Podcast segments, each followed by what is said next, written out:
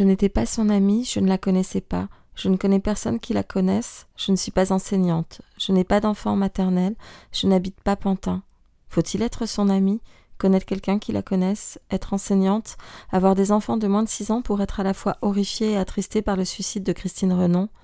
L'école souffre et quand on dit école, on dit enseignant, parents, enfants, on dit société, génération, avenir, monde. Nous sommes tous concernés.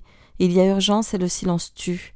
Alors il ne faut pas cesser de crier, chanter, parler, témoigner, manifester, s'énerver, lutter, partout et toujours, dans la rue, chez soi, dans la presse, sous les fenêtres des plus sourds, pour ne plus laisser personne penser que la seule façon d'être entendu, c'est de pousser un dernier cri, seul, dans le hall d'une école déserte.